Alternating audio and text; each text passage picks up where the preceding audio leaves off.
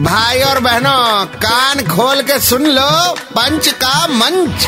अरे भैया red FM कौन बोलेगा? आ, रेड एफएम पे पंच का मंच तैयार है। आरजे नील चाहिए जिन्हें चाहिए। अरे स्टूडियो में तैमूर का भाई अरे ये तो तू है। अच्छा तैमूर का भाई आ गया भाई। हा हा हा। कॉन्ग्रेचुलेशन वैसे रणधीर कपूर सर ने कहा है कि अरे ये तो बड़े भाई सा ही दिखता है। रणधीर कपूर कौन है? हाँ सीनियर कपूर ही कम ऑन सो तैमूर का भाई आ गया रणधीर कपूर सर ने कहा है कि अरे ये तो बड़े भाई सा ही दिखता है। सोचो ये पारिवारिक डिटेल्स भी हमको मालूम है। अखबार क्या क्या नहीं लिखता है? अखबार ने तो ये भी छापा था कि Kareena Kapoor wanted a girl और वो भी दुखी है कि उसका फिर से बेटा हो गया। वो दिन दूर नहीं जब ये शुभ लग्न भी छाप लेंगे। कि तैमूर की शादी कब होने वाली है? तो कितनी मासूम है खैर।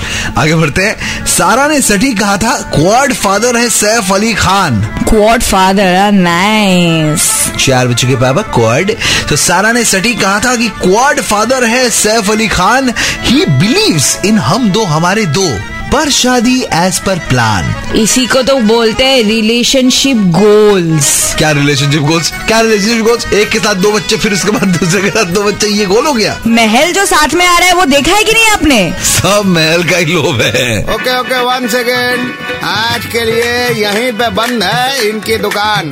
कल वापस आएँगे। लेकर मोर जहरीला सामान। तब तक 93.5 रेड एफएम बजाते रहो।